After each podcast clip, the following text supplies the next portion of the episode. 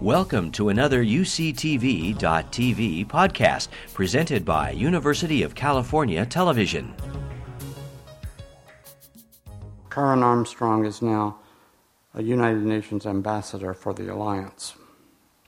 She is increasingly invited to speak in Muslim communities, countries. In 2007, she was awarded a Medal of Arts and Sciences by the Egyptian government for her services to Islam under the auspices of the prestigious Al Azhar Madrasa, the first foreigner to have been awarded this decoration. In the summer of 2007, she was invited by the Malaysian government to speak in the Kuala Lumpur, even though her books are banned there, and gave the, the Muse lecture in Singapore. She also spoke at the Young Presidents Organization in Istanbul, and later that year gave the keynote address at an international conference on Islamophobia there. In January 2008, she visited Pakistan, where she gave lectures on Islam in Lahore, Islamabad, and Karachi to packed audiences. Karen Armstrong was awarded the Franklin D. Roosevelt Four Freedoms Medal in 2008 and the Leopold Lucas Memorial Prize at Tübingen University in 2009. She's a trustee of the British Museum and a fellow of the Royal Academy of Literature. In February 2008, she was awarded the TED, TED Prize and is currently working with TED on a major international project to create, launch, and propagate a charter for compassion created online by the general public and for the general public crafted by leading thinkers in Judaism, Christianity, and Islam, as well as in Hinduism and Buddhism. This will be signed in the fall of 2009 by a thousand religious and secular leaders around the world. We're very privileged to have Karen Armstrong here in Santa Barbara. I should note that this is the first stop on an American tour promoting her newest book, The Case for God. Ladies and gentlemen, please welcome Karen Armstrong.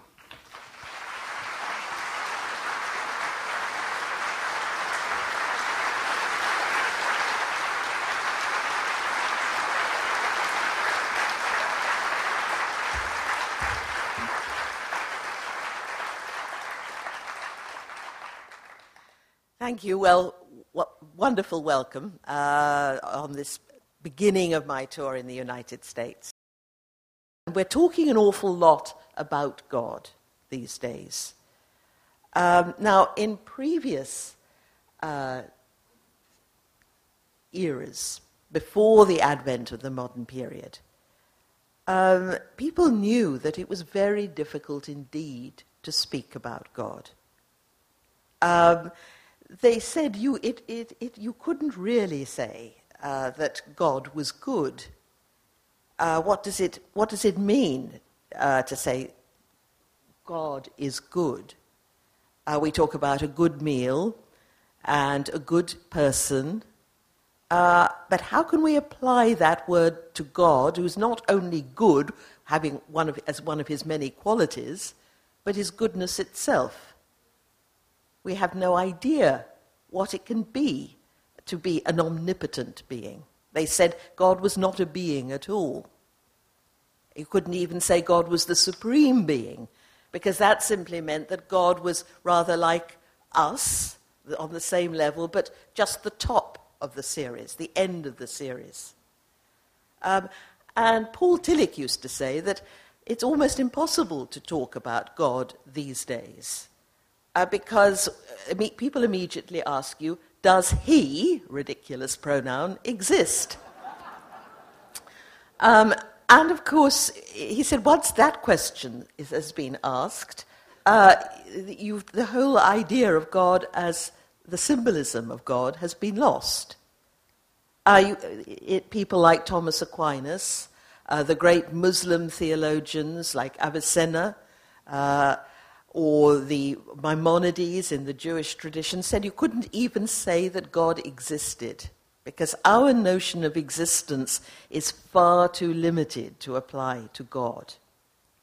Um, and, but now we talk glibly about God as though he were a kind of boss or um, a, a, collie. We know his likes and his dislikes.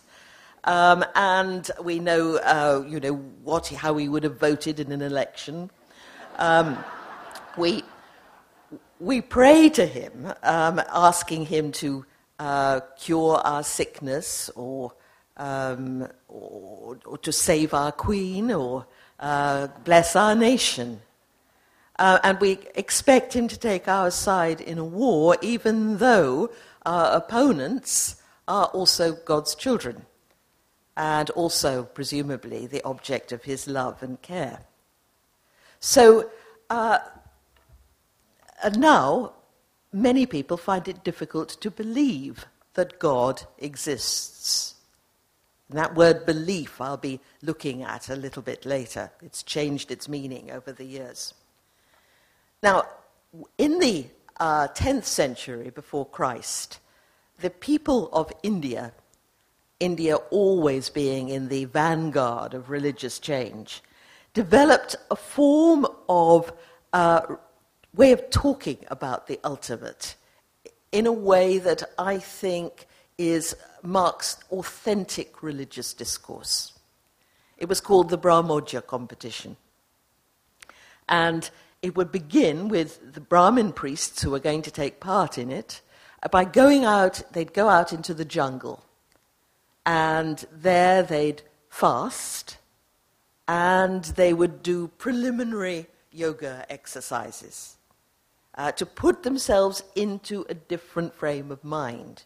You really can't talk about God in the same way as you discuss a business deal or have an argument uh, with, with, with, with a friend.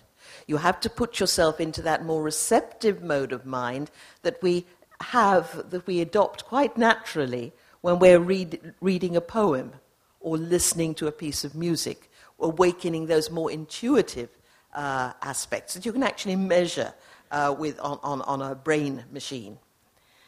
Well, when they put themselves into a state of suitable consciousness, they would then return and the competition would begin. And the object of the exercise was to define the Brahman, the Brahman being the ultimate reality, way beyond the gods in the uh, nascent Hindu tradition.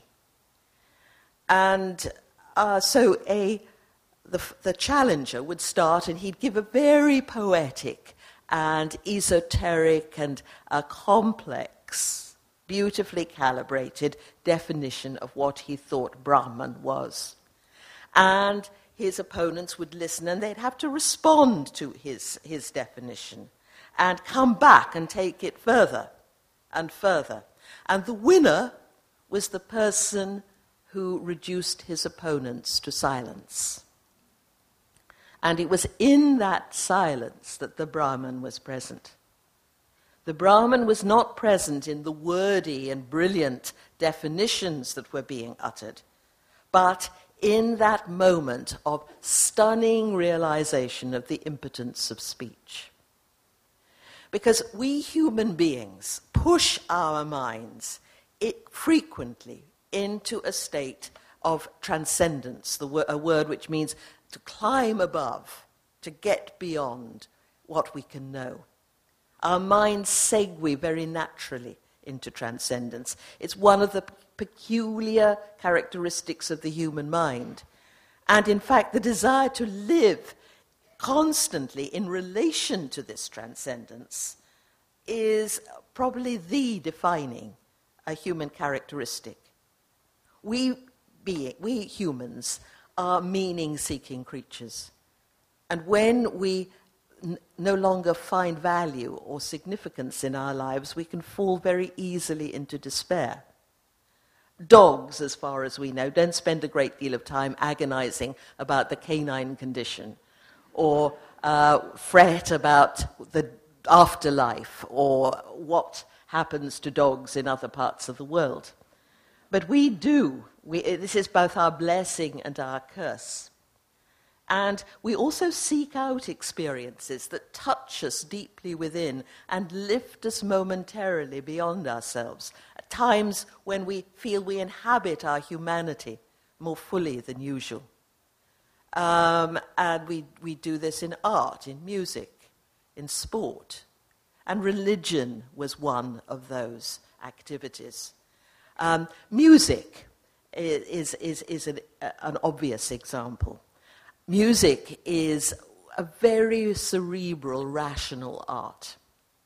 It's based very closely on mathematics, close relation to mathematics. Uh, very, very complex uh, interrelations of form. And yet, it goes naturally. This is what reason does when we push it beyond itself in, into a form of knowing that goes beyond logic and discursive proof. And we have that kind of knowledge every day, a kind of knowledge that you can't put into words.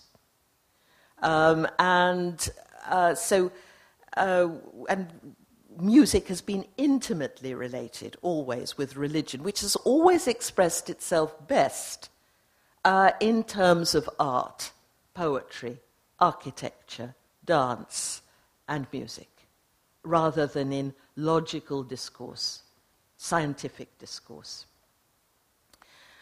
And in the old days, people knew that there were two ways of arriving at truth, and the Greeks called them mythos and logos.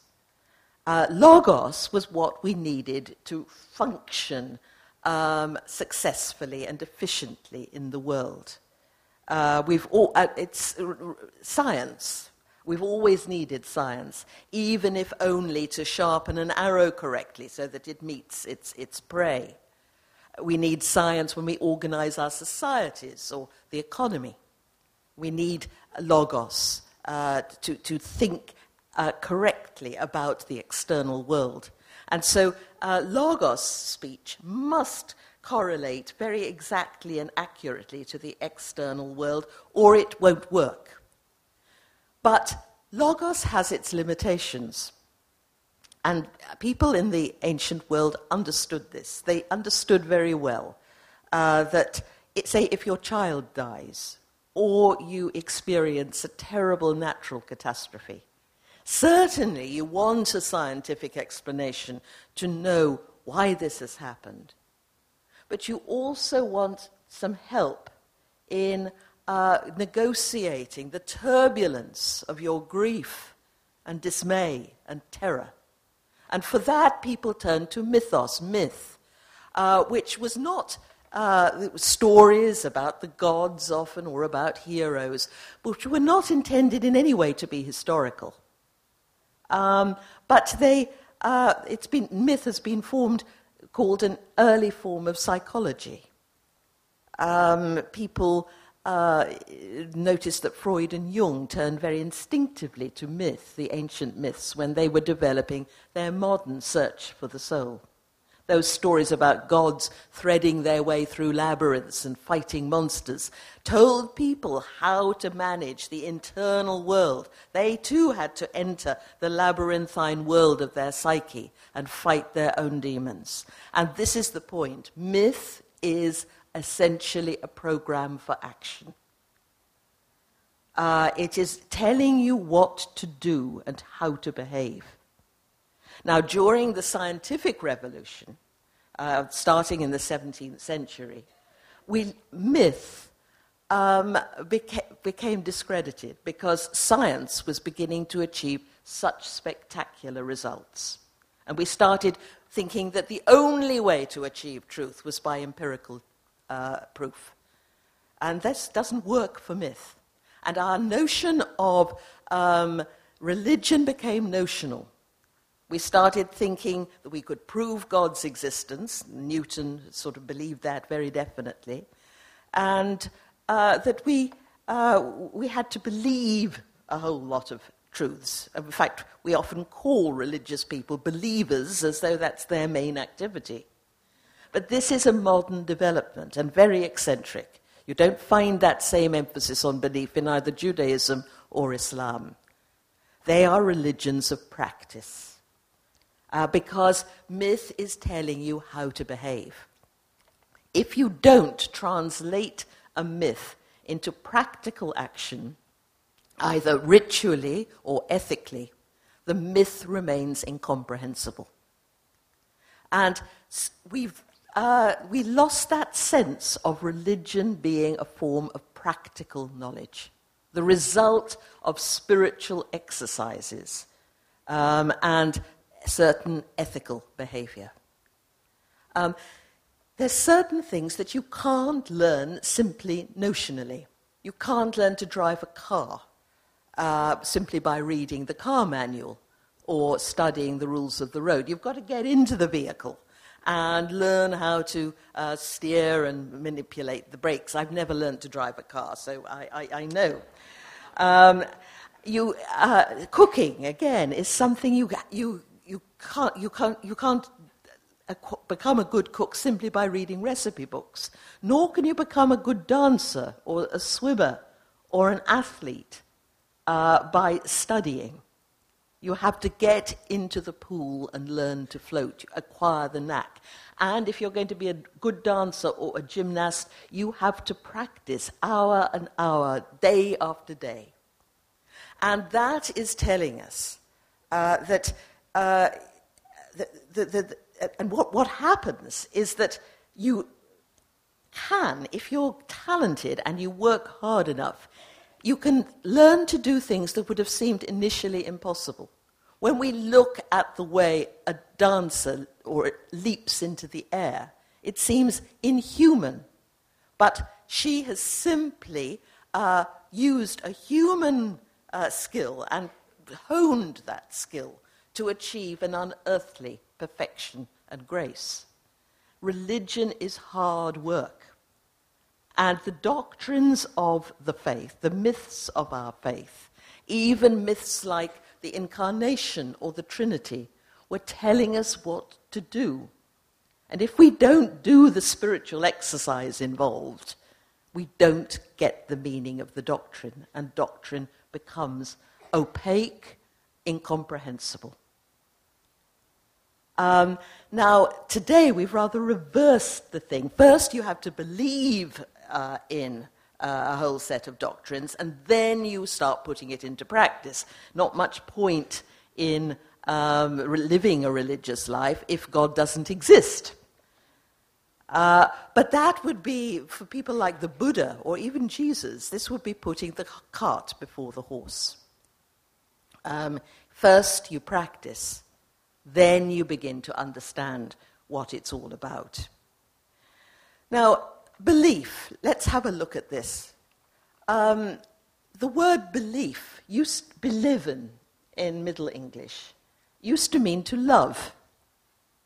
It was related to the German Liebe, beloved, uh, or the Latin libido, desire.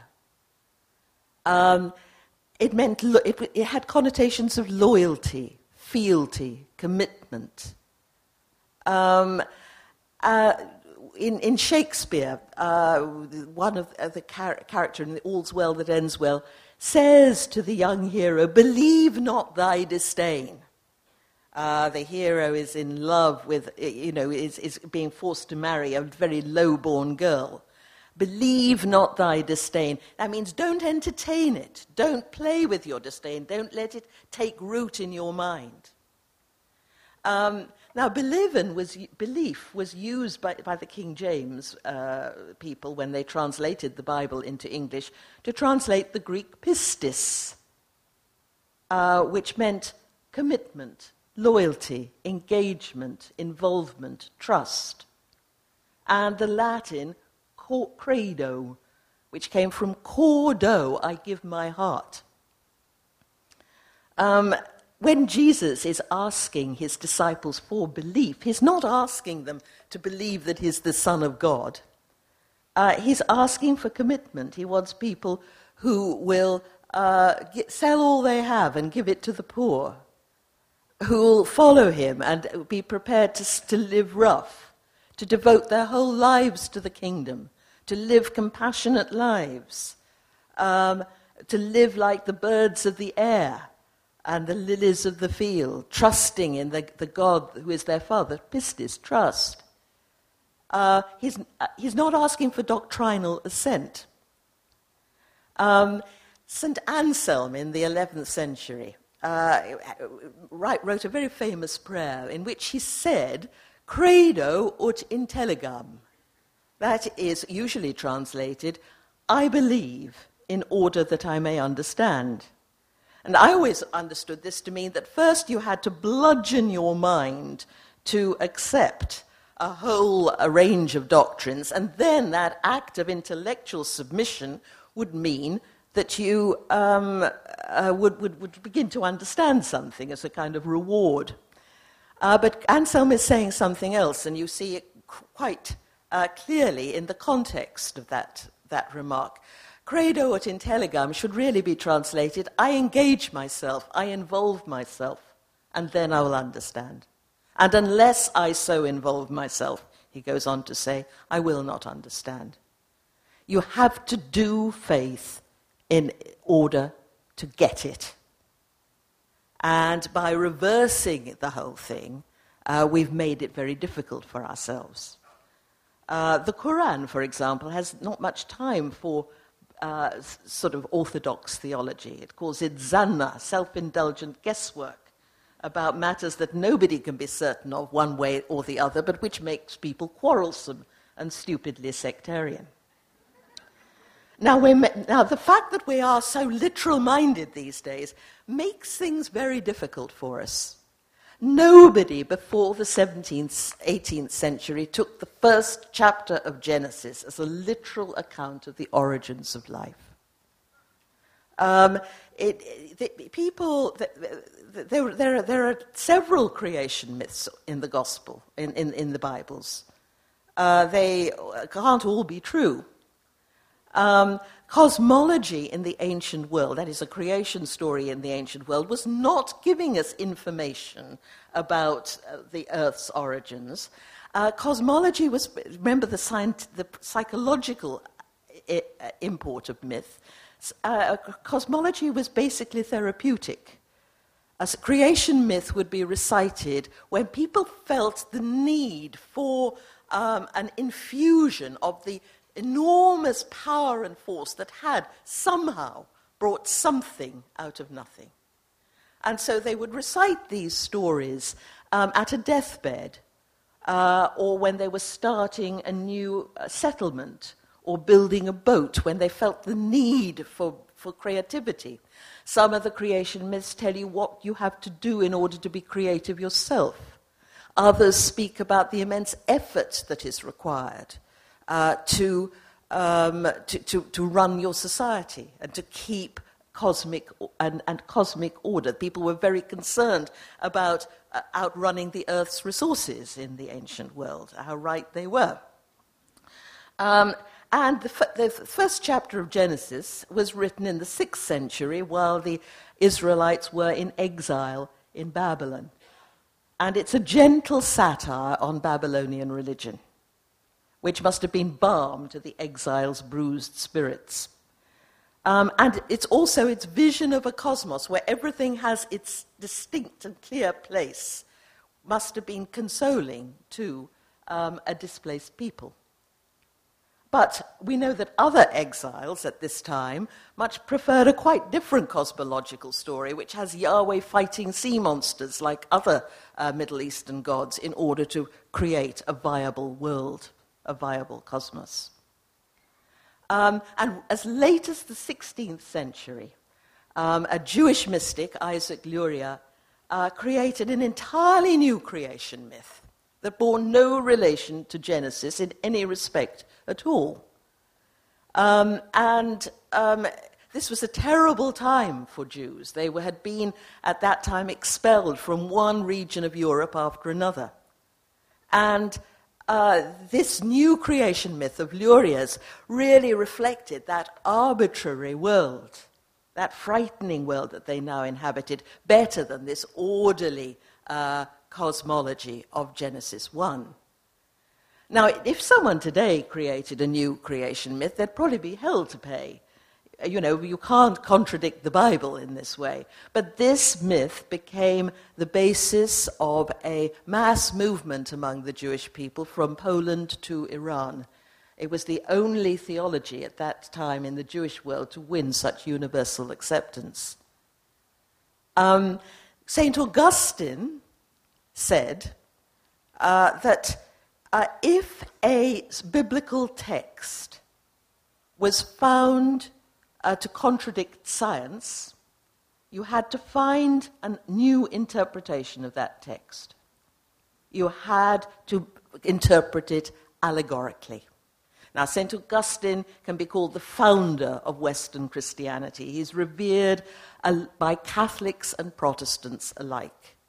And that principle of Augustine's uh, was uh, common in uh, Europe. It was the recognized way of reading scripture right up until the 17th century. And right on the at the dawn of the uh, the, the scientific revolution, you have Calvin saying uh, very angrily that there are some frantic persons, and I quote, who are trying to impede science and are disturbed that uh, some of the new scientists are contradicting scripture. For example, said Calvin, he ha- doesn't seem to have heard about Copernicus. Uh, he, he doesn't mention him, but he said, look, uh, some of you are worried because the Bible says that the sun and the moon are the largest of the heavenly bodies, whereas now uh, we know that Saturn and Jupiter are much bigger. Uh, and but this, but, uh, but Calvin says the Bible is not teaching us anything about science. It has nothing to tell us about science. If you, science, he said, is very useful and it must not be impeded by these frantic persons. Um, and if you want to learn about cosmology or astronomy, go elsewhere. Now, what happened was that um, Newton in the 17th century felt that he'd found a proof for God's existence. The immense, the towering genius of Newton, who, dis- who adumbrated the whole social, this whole uh, solar system, the intricacy of which he said demanded an intelligent creator, an intelligent designer. Uh, who was, and I quote, obviously very well skilled in mechanics and geometry. Now, this is the kind of thing that would have made Thomas Aquinas turn in his grave. Uh, Thomas Aquinas said, yes, uh, when he tried to prove God's existence, he said, Yes, uh, you can say that something happened uh, to bring everything into existence. We don't know what that is. Uh, we, and originally, the doctrine of creation out of nothing, which was first formulated by, in the Christian world only in the fourth century, uh, the, the, the, conclusion was that the creation could therefore tell us nothing about God because it came from nothing. And uh, matter, which comes from nothing, has no relationship to the God that is being itself. Um, now, uh, but, the, but the church people, uh, and the, the, the, churchmen, theologians who were so impressed by Newton and so lured and attracted and drawn to the ideal of this absolute cast iron certainty that they adopted this scientifically based theology and made Newton's God and later William Paley's intelligent designer absolutely central to the Christian vision. And they lost the older habits of thought, that Brahmodya thought, because Christians the, had evolved their own form of Brahmodya competition to make us realize the inadequacy of our speech when we talk about God and to segue into silent awe. Um, we lost those older habits of thought. And so when Darwin came along, people were thrown for a loop and, um, and didn't know. It wouldn't have been a disaster, Darwin. Uh, you know, as St. Augustine would have said, right, find a new interpretation then to, to Scripture. This, this must keep abreast of science. So we've got ourselves into a mess.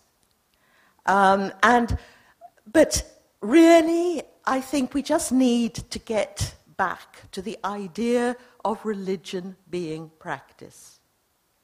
Uh, above all, above all, all the world religions have insisted that at the core of, the, of religiosity, at the, core, the authentic test of any spirituality is compassion and the golden rule. My favorite story is the story of Rabbi Hillel, the older contemporary of Jesus, who, when asked by a pagan if he could recite the whole of Jewish teaching while he stood on one leg, uh, said, That which is hateful to you, do not do to your neighbor. That is the Torah, and everything else is only commentary. Go and study it. A remarkable statement. No mention of the existence of God, uh, the creation of the world, Mount Sinai, the Exodus, nothing that we associate uh, with Judaism but the Golden Rule. If you do that, you get the whole of it. Jesus made the same point when asked, What is the greatest commandment? Um, and the first person to, to formulate the Golden Rule was Confucius. Uh, 500 years before Christ, he was asked by his disciples, Master, which of your teachings can we put into practice all day and every day? What's the central thread that runs through all your teaching and pulls it all together? And Confucius said, Shu, likening to the self. Look into your own heart, discover what it is that gives you pain, and then refuse, under any circumstance whatsoever, to inflict that pain on anybody else. Do not do to others what you would not like them to do to you. And if we did that every second of the day, if every, all day and every day, not just doing your good deed for the day, as we often say, but all day and every day, if every time we were threatened to say something vile about an annoying colleague or a, an ex wife or a nation with whom we're at war, and then said, How would we like this said of us? and desisted. In that moment, we would have transcended ourselves, transcended the ego that holds us back from knowledge of the divine. And if we did it all day and every day, we would live in a state of what the Greeks called ecstasis, which didn't mean an exotic trance. Uh, ecstasis means stepping outside standing outside, standing outside the prison of egotism.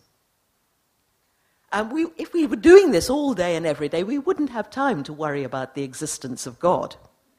We would know what God was, uh, though we would never be able to express it in rational terms. So um, I think um, when we made uh, God provable, we made atheism a distinct possibility. Uh, because science is, uh, religion is, and mythos and logos are that they're separate. Uh, they have different jobs to do. They are not in conflict. Um, and there was no conflict between science and religion until the late 19th century. We had the odd blip with people like Galileo. Uh, but um, in, during the scientific revolution, religion and science were in love with one another um, and tried almost to marry and to mate and in a way that wasn't helpful. Um, and so basically, once you, religion is not about, it never was about telling us things, in giving us information about things that we could discover by our own natural reason. It was about helping us to find a way of living with um, realities for which there were no easy answer. With pain, mortality, bereavement, sorrow suffering. And to live in that, in relation to that uh, creatively, as you see Jesus doing on his death, uh, in agonizing death and despair, having time for a kindly word with one of his fellow victims, uh, having time to make provision for his mother, um, and owning his death, uh, living, dying in a compassionate way.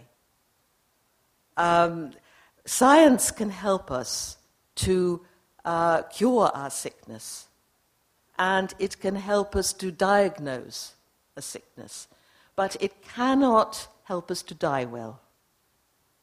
And it cannot help to assuage that moment of grief and terror and disappointment when we get our, uh, the bad diagnosis. Uh, for this, we have, and religion is hard work. Uh, it's not just a question of bopping into church and singing a few hymns. It requires an effort all day and every day. Uh, but it can be done. We can. My, my charter for compassion that was mentioned is really about restoring compassion to the centrality of the religious life.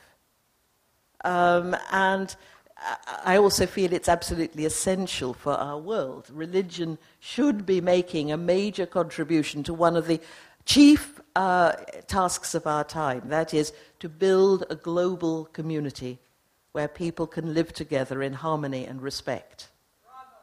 And um, if, if, but often religion is seen as part of the problem.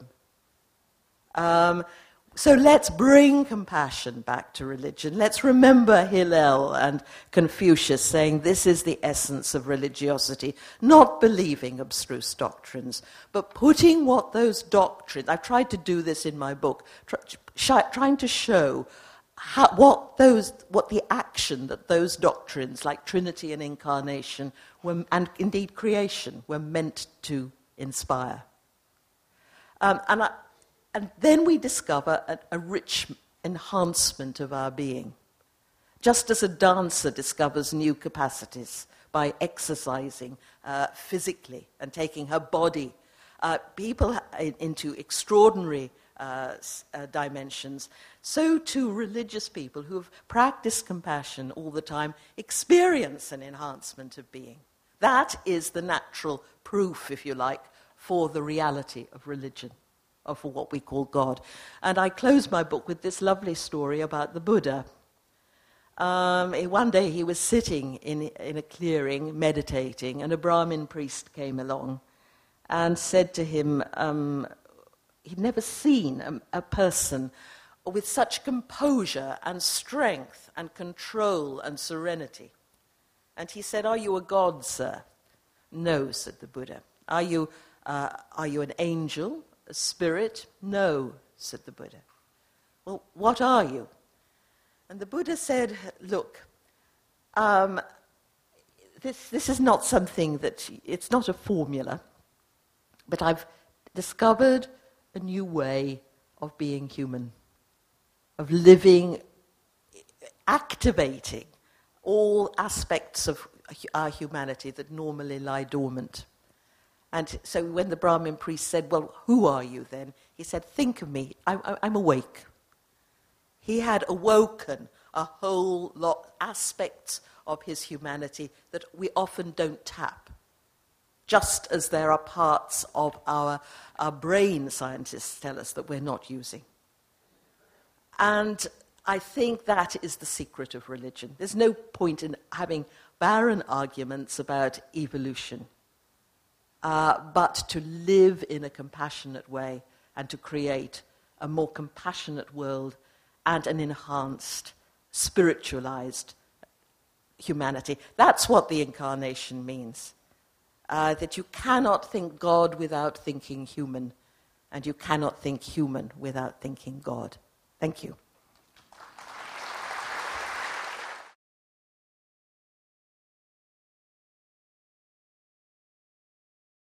I'm just wondering if we uh, could have morality without religion. Yes. Uh, yes. so why do we need religion? Uh, well, religion isn't just about morality.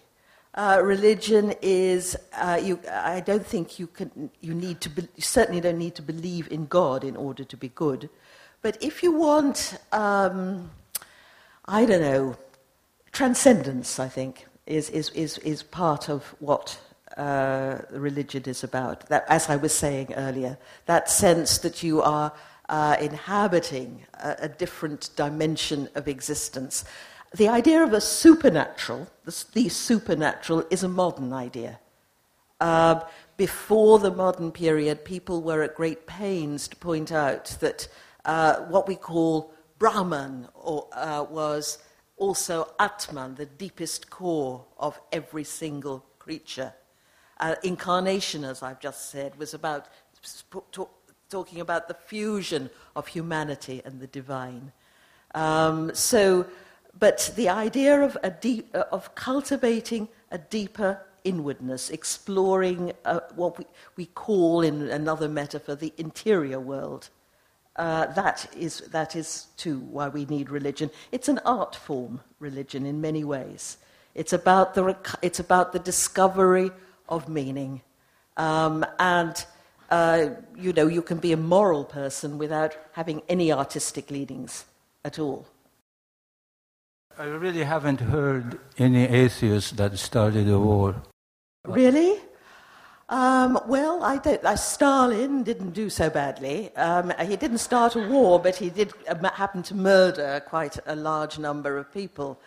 Um, I think um, most, uh, uh, you've just had two questions. Um, um, most of the religiously articulated violence that we are sadly witnessing now uh, is largely politics. Most what we call fundamentalism is often a sort of uh, a, a, religiously articulated form of nationalism or ethnicity. And the religious vi- religiously articulated violence that we are seeing now has mostly taken root begun in regions where warfare, originally a, a purely secular conflict, has become chronic. The Middle East, typical uh, uh, argument about a land, uh, on both sides defiantly secular. Uh, Zionism was originally a um, a rebellion against religious Judaism, and uh, the PLO ideology was secular. Uh, but uh, after, as it festers, it festers, it festers.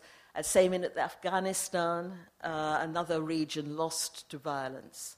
A religion, therefore, gets sucked in and becomes a part of the problem because violence um, affects everything we do. It affects our fantasies and our uh, aspirations and our relationships, uh, our daydreams, and it affects our religion also. Um, so, um, basically, every single one of the world traditions uh, that we know now I, uh, took root, began in societies like our own, where violence had reached a, uh, an appalling level. And they were all recoiling from the violence of their time and promoting the compassionate ethos as a means of countering that violence. Ms. Armstrong, it seems to me that religion, as we commonly understand it in the world, is the problem. That most religious leaders what you are suggesting that this is God is not something of which we can speak. It's a transcendental, it's an existential experience. Hmm. I don't know many religious people that speak that way. No, that's, that's my religion point. Religion is a problem. That's, that, that is my point. And there's, they're like art, uh, religion is difficult. That you don't always do it well. Not everybody who takes piano lessons ends up sounding like Vladimir Ashkenazy. Um, and religious leaders, uh, and this is a vast generalization, are often politicians.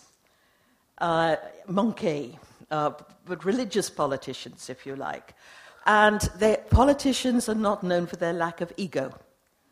Um, and it's e- the problem is ego. What we're seeing a great deal uh, is uh, religion to back up identity. Uh, you know, uh, it makes me who I am and all the rest of it. And we use God, a bad image of God, an inadequate idea of God, to prop up our own beliefs. Um, you know, uh, the Crusaders went into battle crying, God wills it, when they murdered Jews and Muslims. This is an idolatry, uh, creating an image, a, God in your own image and likeness, ref- projecting all your loathing onto another, uh, a, an imaginary being. Idolatry. so this is, this is bad religion, or I, that, that's a bit sort of not very kind, is it? It's unskillful religion, as the Buddhists would say. Um, and so, uh, because religion is, religion is difficult to do well, and people think it's easy, um, uh, or, or, they use it in a facile way, or they use it to prop up their identity, it, it's, it's, it's, it's losing it, it loses its valency. Um, but re- religion is part of what we do one of the first, you know, as, as, it's one of the first signs that you have uh, of, hum, of Homo sapiens sapiens, as they say, coming into being, uh, is evidence of some kind of ritual. Um, and so it, it is something we do. Uh, so trying to get rid of it is like trying to get rid of art. Are you going to get rid of all art or drama just because some people write really bad plays? Uh, no, uh, the thing to do is to try and help people to create better plays. What was the first thinking that uh, you wanted to leave the nunnery? What are you actually asking? What? No, I, would, I was just saying that. No, you know, the, my religious order sent me to Oxford. Oh. Uh, to, because I was going to be, the, ob, the, uh, the idea was that I would become a teaching nun that I would teach in one of their schools. And uh, my order was a very progressive order, and it had been sending nuns to Oxford University ever since women had been allowed to take degrees. And in fact, my convent was the first home, as it were, of what eventually became my college, St Anne's College. So I went to Oxford, and I, uh, for the first half of my undergraduate career, I was a nun. And then I had a breakdown. I collapsed. I couldn't go on. Um, I, it was a minor breakdown. I mean, I, was, I didn't have to go to hospital or anything, but I was quite sick. And it became uh, apparent both to me and my superiors that this was, uh, I had to go. Uh, it wasn't right for me, and I think I'd known it for a long time, but it was very sad I didn't leap out joyfully. I, try, I part of the breakdown was that I didn't want to leave at all. I was very frightened of leaving. I thought it would be easy. Uh, I, I, I, knew it wouldn't be easy, and I, I was right. It was awful, and for about six years, I existed in a state of grief, rather like a bereavement or a divorce. Um, and then I thought I'd finished with religion altogether. But uh, by, after a series of further career disasters, I found myself uh, writing books about religion, and uh, that's another story. I would urge all people like to apply your brilliance to the problem we have in the Middle East because it's very upsetting, and I'd like to know what's going on with this temple they want to build. And please, somebody explain it all to me. Yeah, well, I've written about those things already. Um, you can look at my um, history of Jerusalem, for example, uh, to find out about that temple, etc. So I think uh, this, I, well, I am engaged in this kind of peace initiatives uh, throughout both the Middle East and the Muslim world. Um, and that's uh, largely something you have to do, and again, practice, uh, rather than just keep writing. It means going and talking to people, uh, trying to break down prejudices, uh, trying to shift people's positions, uh, move things in people's minds. And that's, uh, I spend a great deal of my time on, on, on those kind of activities. Uh, and, um, okay, my church is having the privilege of hosting uh, Bishop John Shelby Spong at a hmm. lecture series uh, in February, and uh, I thought, just as one religious luminary on another, would you have a few choice words? Um, on, on, on John, Jack. Oh, he's a dear friend of mine. Um, Jack Spong is great. Uh, I think um, he's a little bit of a literalist himself. Um, I think he reads his scriptures very li- literally and uh, is still slightly stuck in that mode, but he's done valuable work in dismantling some of the more uh, uh, really valuable work in dismantling uh, some of the more outrageous things people are asked to believe. But now the next thing to do is how you build it up. And when we are, I've asked him that, he says, that's your job.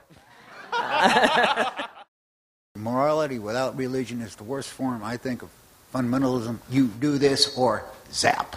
Oh, I don't. That's ah. that's that's bad. That's you know that kind of religion where we're just reduced to fear is extremely unskillful and it, it reduces us to infant, inf, ah. infantile behavior. Um, and that's why I think uh, the obsession with the afterlife, for example, uh, you know, with, you can wreck your religious life. Um, because I was obsessed as a child about going to hell. You know, this threat of hell and, uh, you know, ha- hanging over me. And this is not the way uh, to encourage uh, creativity or a- adulthood or. Uh, and basically, it's about ego. A religion is supposed to be about the um, loss of ego, the transcendence of ego, not endlessly fantasizing about its eternal survival in optimum conditions. Um, so. I was just wondering if prayer originally would have been categorized as part of the mythos or the logos, especially like communal prayer. Oh, mythos.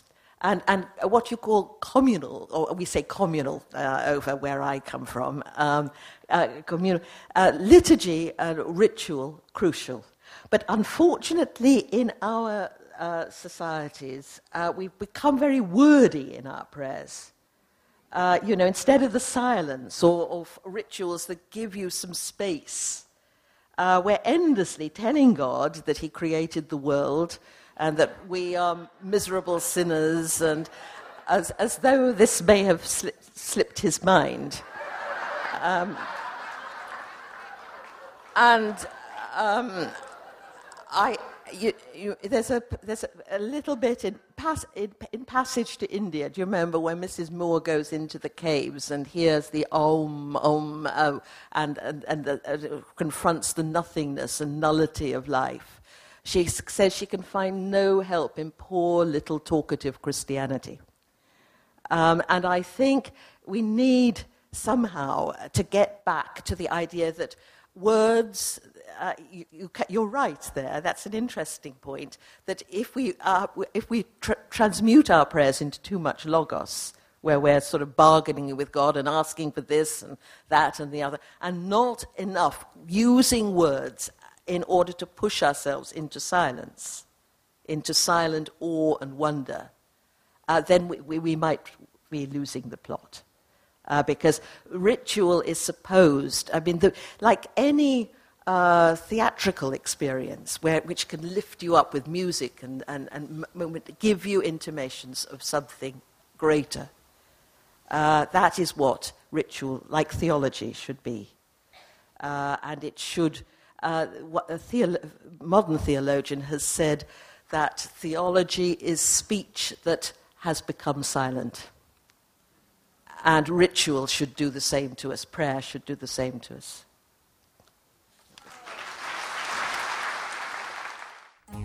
You've been listening to a podcast by University of California Television. For more information about this program or UCTV, visit us online at uctv.tv.